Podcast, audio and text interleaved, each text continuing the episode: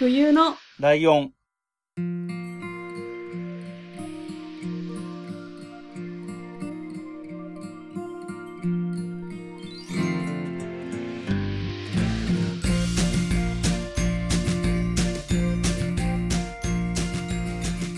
この番組は山梨県出身以外共通点のない二人がそれぞれ好きなことを話す番組です。冬のライオン第85回、椿ライドウです。よろしくお願いします。よろしくお願いしますということで、えーはいね、2月、まだ2月なのに新しい感じがうまくできてない感じで、はい。えー今回もゲストに、ほずみさんに来てもらっています。よろしくお願いします。お願い。はい、どうもよろしくお願いします。ほずみあきゆきです。はーい。はい。で、えっ、と、前回がね、あの、真冬さんのターンとして、真冬さんのターンでテーマが、ほずみあきゆきっていうテーマああ、なるほど。。で、それで本人に来てもらうっていう。そうそうそうで、はい今回は、えっ、と、うちのタイトルの付け方で言うと、ほずみあきゆきさんのはい何々ってなる感じのタイトルになるんですけれども、はい。えーその何々になる部分についてお話を、ほずみさんの方にお願いしたいと思います。お願いします。はい。えっ、と、私本日、ちょっとまあ、おお二人にお伝えしたいことがありまして、ははいい。あの、まあ、テーマはですね、カルトアニメです。カルトアニメ。はい。はい。ちょっとそのね、あのーまあ、ね、ライドウさんとか結構アニメにもお詳しいし、あとはこの、うんえっ、と、まあ、この、今から紹介する番組結構山梨にも実は関係があるアニメなんですね。はい。ほう。で、ちょっとこれをね、あの、今からちょっとご紹介していきたいと思うんですけども、あの、はい星の子ポロンっていう番組ご存知ですか？アニメ。あ、知ってますか？あ知ってる。あの、ちゃん、もう、昔すぎて全然覚えてないんですけど、本当にちっちゃい頃に見てた記憶があります。はいはいはいはい。だから、真冬さんは知らないんじゃないかなと思ってますけど。私はホズミさんが好きなものっていうことで知ってます。なるほど。ああ、はい。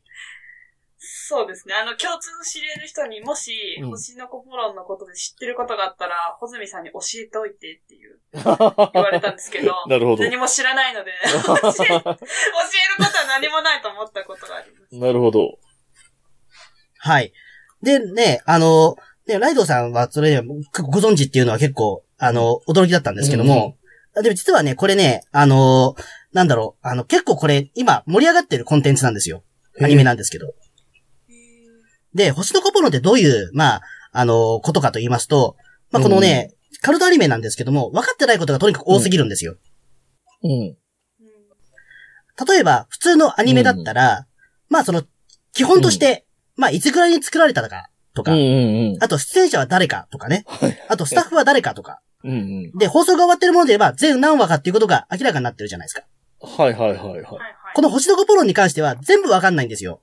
ええただ唯一はっきりしてるのは、主演が野沢雅子さんっていうことだけなんですよ。うんうんうんうん。いや、これ本当に、うんうん。あのね、孫悟空、ね、ドラゴンボール孫悟空とかやってる野沢雅子さんが声を当てているアニメだっていうこと以外はわからないんです、これ。うんうんうんうん。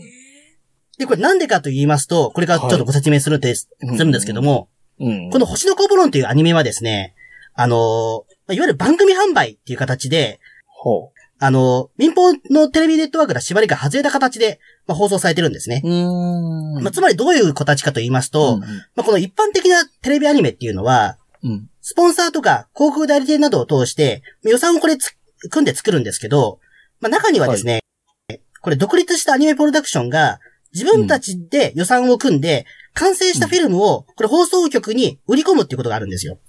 ああ、はいはい。いわゆるまあ自主アニメみたいな形ではあるんですけども、これを空いた時間に流しませんかという形で交渉して、買い取ってもらうっていう方法をやってるんですよね。うん。ん。で、そのために、あの、この星の子ポロンっていうのはうん、放送時間が5分間しかないんですよ。うんうんうんで、これがね、どうも、その、いろんな、えっと、日本全国に流れていたんですね。うん。うん。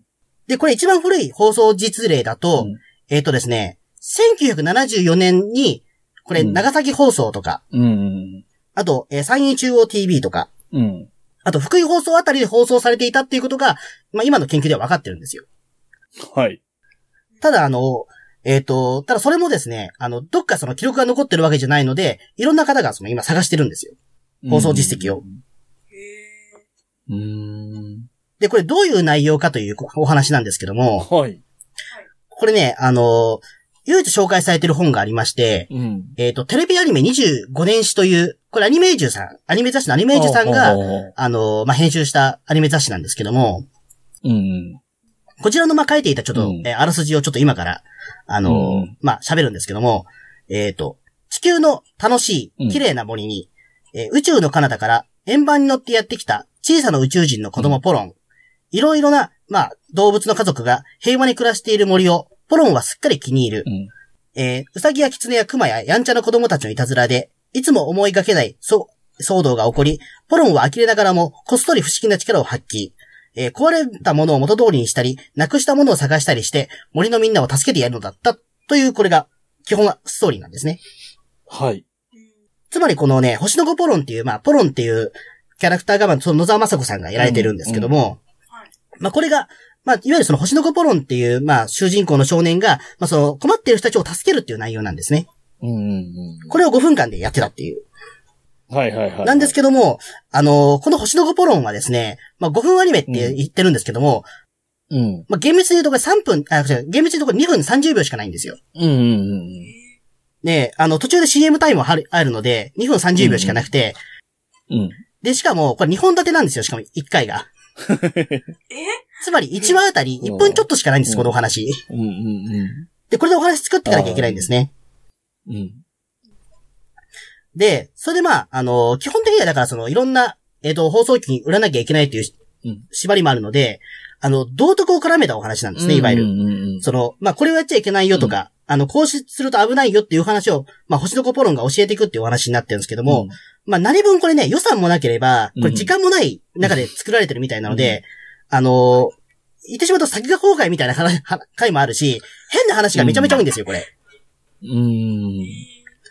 で、これ、あの、例を出すとですね、あのーはい。まあ、信号機がみんな青になっちゃったっていう、まあ、お話があるんですよ。ああ、はいはいはい。これね、あのーまあ、信号機っていうことがあるから、まあ、交通安全のお話かと思いきや、実はちょっとそうじゃないんですね。はい。これちょっと星の子ポロンまとめウィキっていう、これ有志の方が作った、あの、サイトでちょっとお話ししていくんですけども、え街の交差点に、まあ、花の信号機という変わったこれ信号機があるんですね。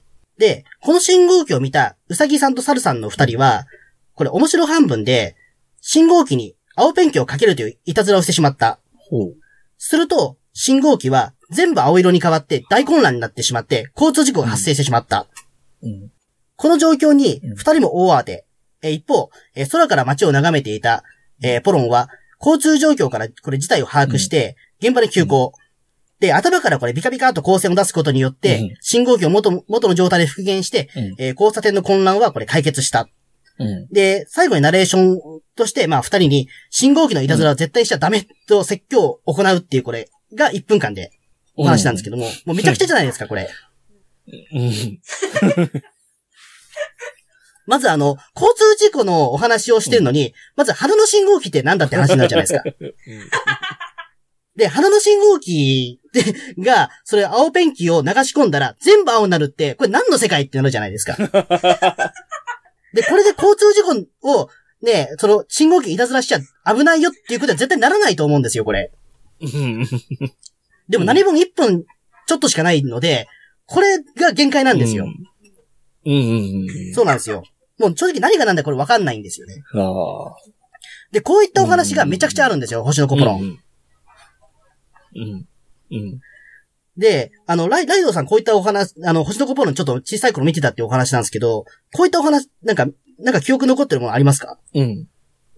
えっとね、エピソードとしてっていうのはないんだけど、今はい聞いてて納得いったのはや、1分ちょいしかないっていうところで、本当にえ話え始まったと思ったらすぐ終わるっていう印象はすごいあって、な、なんて、はい。要するに、本来のアニメとかであれば導入に過ぎない部分とかぐらいで終わっちゃうわけじゃないですか。だからそのなんていうのかな、こう、不完全燃焼感みたいな感じがあったのと、あと、コマ数少なかったそうなんでですすよ。よね。あの、うん、ほぼ紙芝居状態と言っていいぐらい、あのうん、ポロンちゃんと、そのなんか動物出てきて、それだけでひたすらそのアフレコが続いて、何も動かず、バタバタっと終わる感じというか、うん。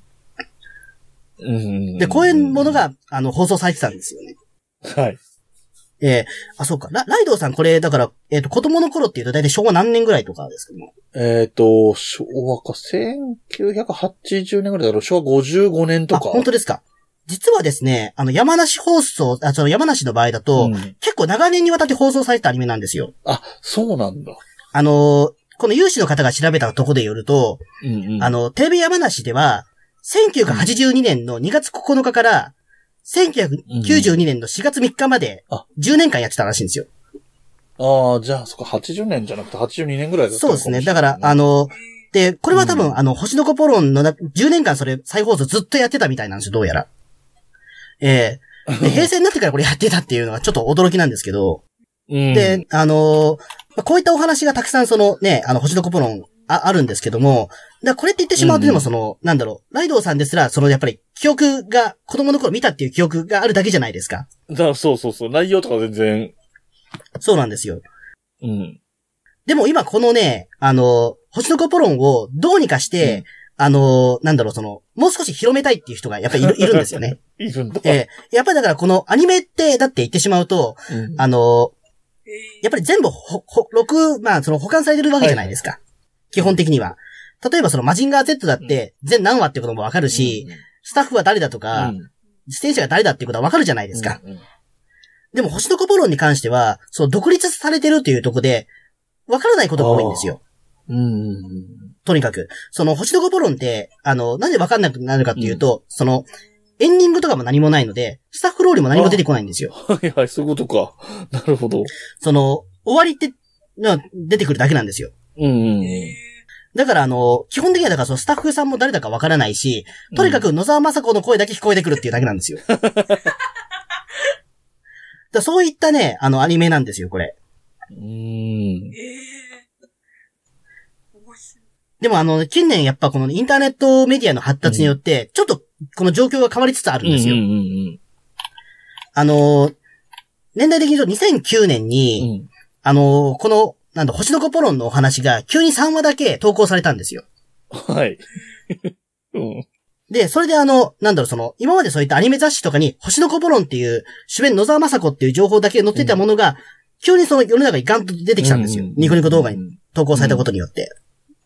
で、これ結構大きかったんですよね。うん。あ、これなん、なんだこのアニメはってことになって、その今までアニメオタクって言われた人たちも、知らなかったんですよね、このアニメのことを。うんうんうんあの、なんかその、あ、でもこれはなんかその、なんだろう、アニメの前史とかに書いてある、その星の子ポロンっていうアニメじゃないかってことが分かって、それちょっと大騒ぎになったっていうう。ん。うん。へえ。ええで、そのライドウさんも子供の頃見ていいた番組だけど、別にこれビデオに撮ってるとかじゃないじゃないですか、絶対。ないですね。だってあの、その、5分間だし、で、しかもその何かの番組の合間にその、えっ、と、挟まれれてる状況なので、うん。なんか残ってるってことはまず、まずないんですよ。ないですね。で、も、調べればやっぱりいるんですよね、その、えっ、と、ずっと、その、残してる人っていうのが。え2016年に、これたまたまビデオを撮っていた方がいて、えっとね、あの、全78回分がこれ発掘されたんですよ。へえ。ー、えで、全700、えー全78回なんで、うんまあ、これ2本立てなんで、えっ、と、計うん156話分ですね。えー発掘されたんですね。うん。うん。で、現在はこれがね、YouTube に上がってて、誰でも見られる状態になってるんですね。ええ、ちょっと見たいな。ー、えー、見たい。いや、そうなんですよね。だから、あの、ただこれもね、本当は違法アップロードにななるんだけども、ただこのね、あの、星の子ポロンに関しては、制作会社が、あの、時報映画社っていう、そのう、ん会社だってことは分かってるんですけど、ん。あの、その会社自体はもうなくなってるので、うん。あの、なんだろう、もうな、なもう、だから、その、著作権違反だってことも言われないし、ちょっとそこ、ね、あの、放置されてる状態なんですよ。なるほど。ええでもそ、やっぱそうなっちゃうんですよね。あのーうんその制作会社がなくなって、見れなくなったアニメって結構多いんですよ。例えばその、うんえっ、と、日テレ版のドラえもんとか。ドラえもんって言ったら今その、ね、テレビ、えー朝日で放送されてるものが中心なんで、まあ基本なんですけど、今でも放送されてるものが有名なんですけど、うん。その、テレビ朝日のドラえもんが始まる数年前に、日本テレビで、あの、放送されたドラえもんもあるんですよ。うん。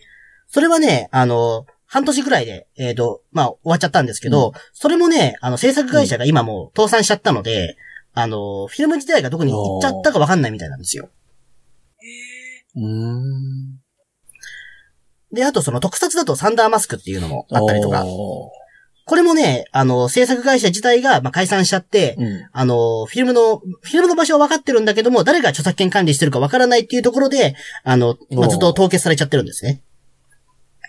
へえ。そうなんですよね。だから、でもそこで言うと、星の子ポロンっていうのは、ちょっとそれらとはレベルが違うというか、その、諸事情があって封印されたんじゃなくて、完全に視聴者から忘れ去られちゃったアニメなんですよね。うんうんうんなんかね、この、で、今、その、えっ、と、有志の方が、あの、たくさん集まって、はい。あの、その星の子ポロンを発掘させるためにいろんなところに呼びかけたりしてるんですよ。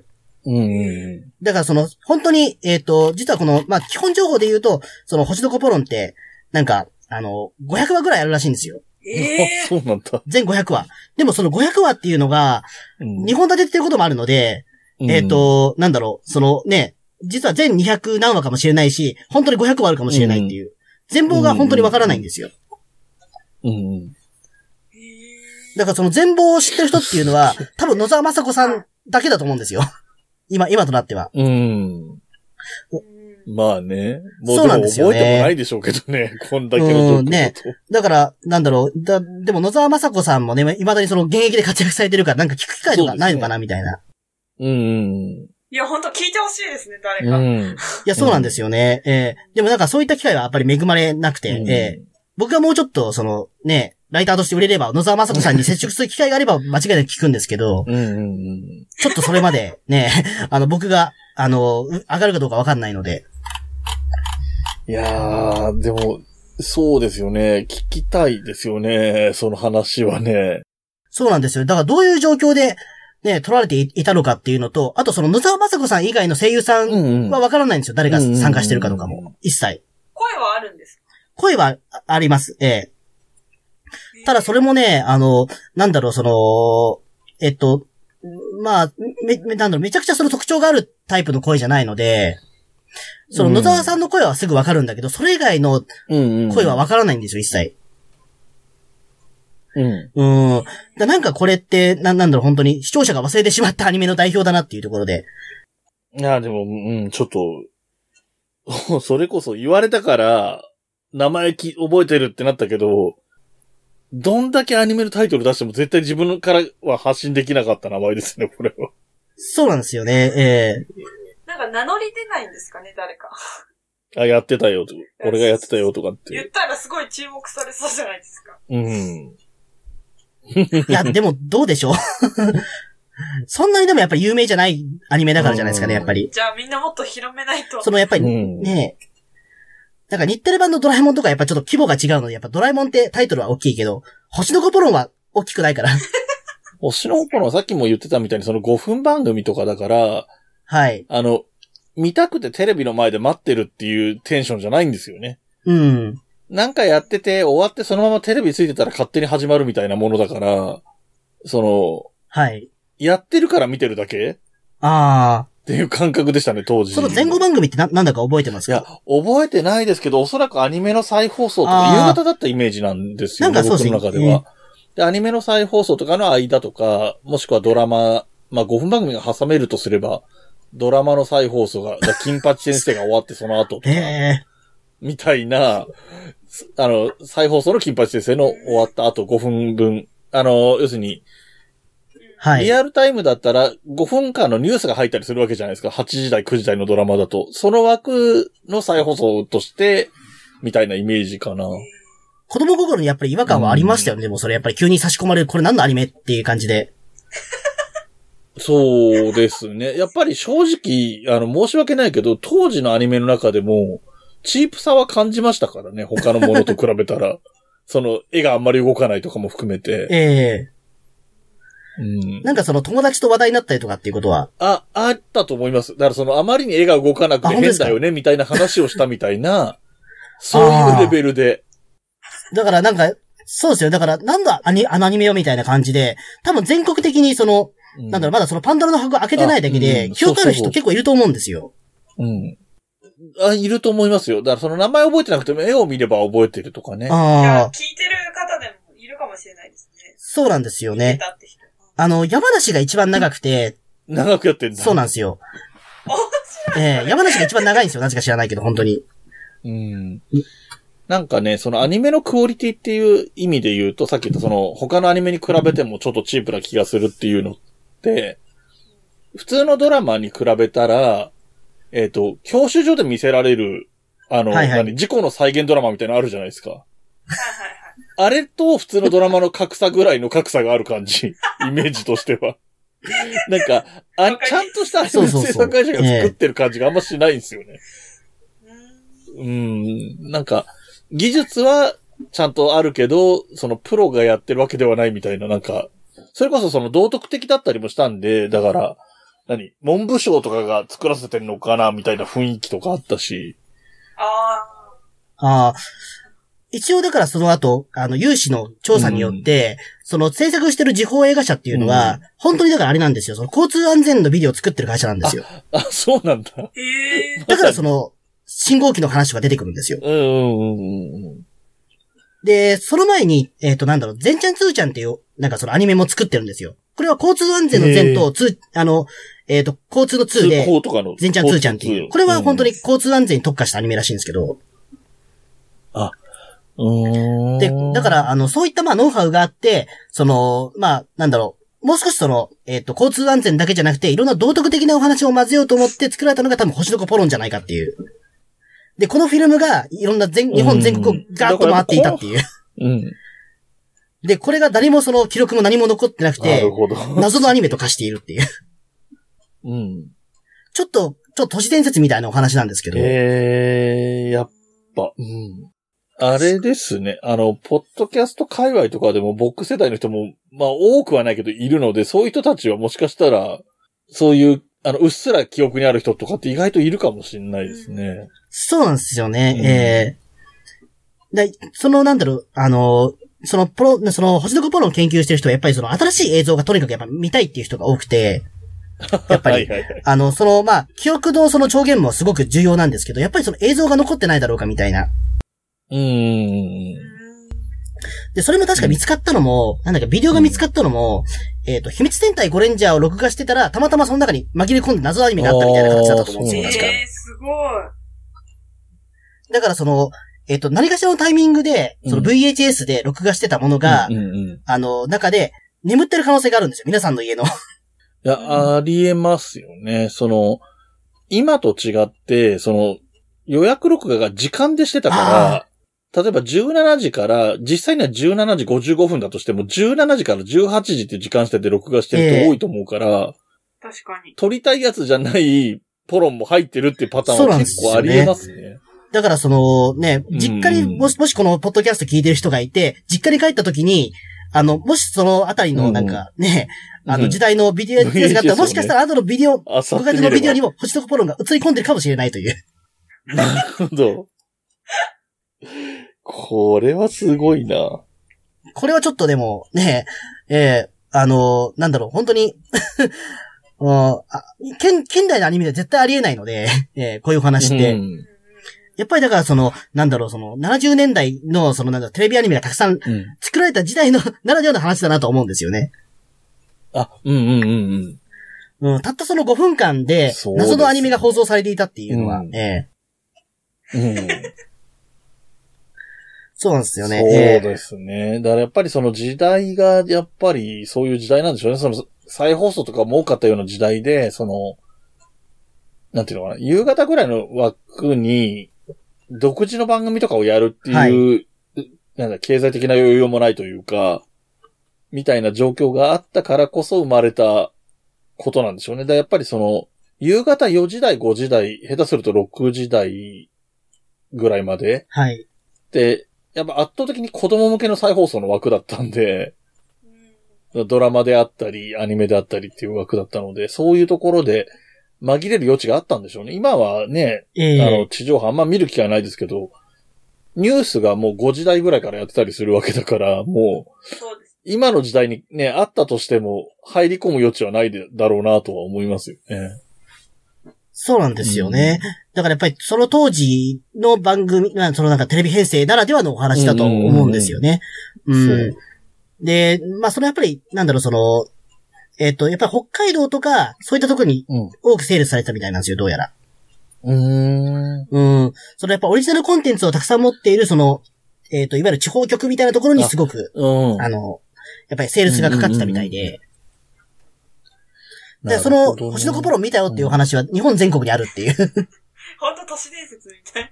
うん。いや、本当都市伝説みたいな、えみんなお話になるんですよねローカル局で見てるんだけど、全国の人が知ってるみたいなことですもんね。そうなんですよ。あの、だから、北海道限定のアニメだって思い込んでる人もいるみたいなんですよ。あ、うんだと思います、うん僕もイメージとしてそういうイメージありますもん。その、山梨が独自じゃないにしても、全国でやってるとは思えなかったですね、やっぱり見てると。ああ、やはり、えー、ねえ。なんでちょっとこれはね、あの、いろんなところでやっぱ話していきたいなと思うんですよ、星の子ポロン。そうしてほしい。広めた方がいいですよね。これはちょっと広めた方が、うんあの、なんだ、あなたのご家庭のビデオにもっていう、えーはい文句で、えーうんぜひちょっと広めていきたいなと思うんですよ。うん。でね、万が一見つけたら、とりあえずホズミさんに連絡で。そういや、本当にそうですね、ちょっとね、ぜひ。そその後うちの番組にも。うですね、えいやー、面白いな。なんか本当に忘れてあた。けど、知ってたのは間違いなく知ってた。やっぱり、今言われて、あの、はい画像も確認はしたんですけど、もう絵は、やっぱり見覚えのある絵でしたね。雑な絵でしたね。なんかえ そうですよね。もう本当に、なんかプ、ロがキャラクターデザインしてない感じがありありと伝わってくる感じ。そうですよね。なんか、もう本当にだからなんだろう、そのつるっぱげに、なんか鉢巻きだかなんかしてっていうだけだから、ちょっと可愛いとも言いづらいデザインなんですよね。なんか、題名を聞いた時にこんなにちゃんと人だと思わなかった。ああ、あれだ。イメージ的に言うと星のカービィみたいなイメージだああ、そうそそううそうそうそう、そういう感じかなって思った。う結構人でびっくりしん。ねえ。ああ、そうか。そうなんですよね。で、あとそうだ、その、なんか調査するときにも、うん。星の子ポロン知ってるっていう人が多いんですけど、実はそれ、話を聞いてると緑色だったっていう話があるんでそれは星の子チョビンなんですよ。あの、星の子チョビンっていうちょっと似たようなタイトルのアニメもあったので、同時期に。あそことの混同も結構あるかーでも誤ら、解はしやすい。あのう、んそこがね、またややこしくしてるんですよ。そっちはそれこそ星のカービィみたいななんかね、人型じゃない。そうなんですよ。そこは、ほあの、星の子チョビンは結構ちゃんとしたアニメというか、石ノ森章太郎先生原作なので、ええた。あの、星の子ポロンは、本当どっかの独立企業が作った、もう本当にゲリラ的なアニメなのでそう、ええええぜひちょっとね、この冬のライオンを聞いていただいている方も、はい。ちょっともしご存知だったら情報を教えてほしいっていう、ええああと、はい。ポッドキャスト配信してる人で、あの、協力してくださる方は自分、ご自分の番組でも話されたらいいと思いますよ。そうですね、これで、ええもう YouTube にね、もう検索したらすぐ出てきますから、たくさん。ええちょっとこれ終わったらすぐ見まあでも、まあそんなおすすめはしないです。そんな言うほど面白いものではないので。あそうですね。あの、素直に内容を見て面白いって思うっていうよりも、こんなのがや、あったんだみたいな面白さとかですね。そうですね。もうこれもだから一つのその昭和のアニメ史のうちの一つだ、一つだっていう感じで、ええそういう、そういうことか。ホズミさんが得意とするその昭和の歴史の部分の話だったわけですね。ちょっとでそこも関わっていくので、だから僕も一時期その、えっ、と、星の子ポロンの、あの、その研究してる人たちと一緒に行動を共にした時期時期があったので、えあの、その、の時報映画社っていう、星の子ポロンが作った制作会社が作った、その交通安全のビデオを見に僕 大阪まで行ったりとか、ええすごいな。してましたね。ー、すごい。うん結構この、なんだろう、星の子ポロンの研究勢の中心の人って、あの、なんだろう、当時大学生だった人とか結構多いんですよ。うん。あの、若い世代の人がすごく多くて、で、今もその盛り上げてるのは、やっぱりへー20代の若い人たちなんですよね。だからやっぱりその、なんだろう、その映像とかをニコニコ動画に、まあその、うん出すとか、その YouTube に出すっていうのは、やっぱりその、若い人なりの、やっぱり考え方だなとは思うんですよね。ね。で、今の20代ぐらいの人っていうのはリアルタイムでは見てないってことですもんね。もちろん見れてないからそうですよね。ええただなんだろう、その、僕らの知らなかったアニメがあるっていう形で、で、しかも今のアニメとかと違って、なんだろう、その、今のアニメって全部言ってしまうと、あの、まあ、落ちまでわかるものというか、あの、情報がやっぱり共有されてるじゃないですか。うん。まあ、やっぱりその、放送が終わってるものでは全何話とか、まあ、やっぱ出演者あたりは、スタッフあたりだってあるじゃないですか。情報が入ってるとかね、ポロンはそれがわかんないから、うん逆に言うと、何が展開が起こるかわかんないから楽しめるっていうような。なんか、こう、アニメの歴史の中でも、例えばガンダムがあって、この、その後のエヴァンゲリオンがあってみたいな、そういう、こう、流れというか、系図みたいなのができる中で、そうですね。コロンは点ですよね。ええコロンの光景みたいなのないから、別に。ええ何かを遡ってもたどり着かないみたいなところあります。そうなんですよね。だからそれはね、なんだろう、あのーちょっと、もう少し全貌が明らかになってほしいなとは思ってるんですよね。うんうんうんうん。はい。そうですね。これ全部揃ったりしたら結構買う人とかいるんだろうな、商品とかになったら。まあ、どうなんですかね。でも本当にフィルムが残ってるかどうかだと思うんですよね。そこがね、やっぱりそこが難しいっていうのはあの、やっぱりもう作られてから50年くらい経ちそうな番組なので、あの、で、その後やっぱりその、うんね、えっ、と、山梨放送の方では92年までやってたから、その、なんだろう。もしかしたらそこにフィルムがうん指導されてる可能性もあるんですけど、残ってるかもしれないえですね。えでももう、でもん30年も手つけてないとちょっと厳しいかもしれないですね。まあそうです確かね。どこまでアーカイブ残してるかっていうだから本当にそのね、日本全国のどなたの家庭の VHS に残ってる映像が唯一かもしれないという可能性も全然あるわけですよ。そうね。NHK が今必死でやってるね、放送開始当時の映像をそうそう、そういう感じです。だからしかもそれが全然その、えっ、と、誰にも求められずにやってるっていうのはすごいなっていう。ええそう、意図してと録画してない。ねでもだから聞いててちょっと思ったのは、その全何話かわかんないのも気になるところですけど、単純に第1話と最終回は見てみたいですね。確かに。そうですねそう。まあね、あの、あらすじで来た経緯みたいなのちょっと話してるけど、どういう感じだったのか見てみたいなっていうのもあるし。そうなんですよね。だからその、あらすじが、えっ、と、これ第1話だとそのまんまだとしたら、これまだ発掘されてないので、この、こういったお話のまだ。うんうんうん。あ、そうなんだ。わかんないよな。普通に当たり前みたいに通常回から始まってる可能性もあるからな、こいや、の雰囲気そうなんですよね。来るエピソードとか、さ、ね、宇宙に帰るエピソードとか、まるっきりやんないとかえやりかねないええわかんないですもんね。途中でだってその、星の子ポロンが、うんなんか何かの都合でいなくなって2代目が出てくるみたいな、ことかもしれないし、ほん、そその可能性もあるわけですからそうやられても。あの、そうそう。ないとは言えないばっかりですよね、これね。ねえ。だこれは全貌が本当わからないので、ええーうん。ちょっと楽しみにしたいですね、今後何か動きがある。そうですね。まあ、これがちょっと私の、まあ、お伝えしたい、まあ、その、そう。まあ、カルトアニメの世界といいますか、はい。うん。星の子ポロンです星の子ポロンということですね。ありがとうございます。はい、ありがとうございました。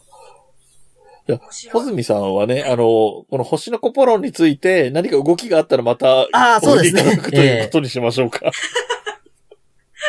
そうですね。はい。はい。じゃあ、ホズミさん、えっ、と、2回にわたってありがとうございました。大変楽しかったです。ありがとうございますありがとうごあざいます。ありがとうございまし。た。何かあれですか？宣伝とはいか。ああそうですね。宣伝ですと、はいあの、まあ、前回のその、まあ、えっ、と、お話でもさせていただいたんですけども、まあ、ポッドキャストの方が、今3番組ありまして、えー、飛び出で放送局と、えーうん中澤穂積の、えー、ピータン通信、うんあと、えー伊藤穂積の、えークリスタルトークで3番組がありましただちょっと、あの、不定期更新になっているので、えーちょっと、えーご注意くださいっていうところと、あと最近だとあの、YouTube とかも始めてます。YouTube ではですね、あの、まあ、昭和の事件とかそういったものをまあ解説したりとか、そういったことをやってます。なので、ぜひ、あの、まあ、あの、うん気になった方がいらっしゃいましたら、まあ、うんチャンネル登録の方よろしくお願いしますという形で、はい。えっと、YouTube は番組タイトルというかチャンネルタイトルあみたいなのは。えっ、と、チャンネルタイトルはですね、あの、日本の怪奇事件、珍事件、穂積秋之っていう。はい。あの、もろ、あの、ひ検索に引っかかりやすいよううなんタイトルにしてます。本のタイトルみたいですね。はい。うん。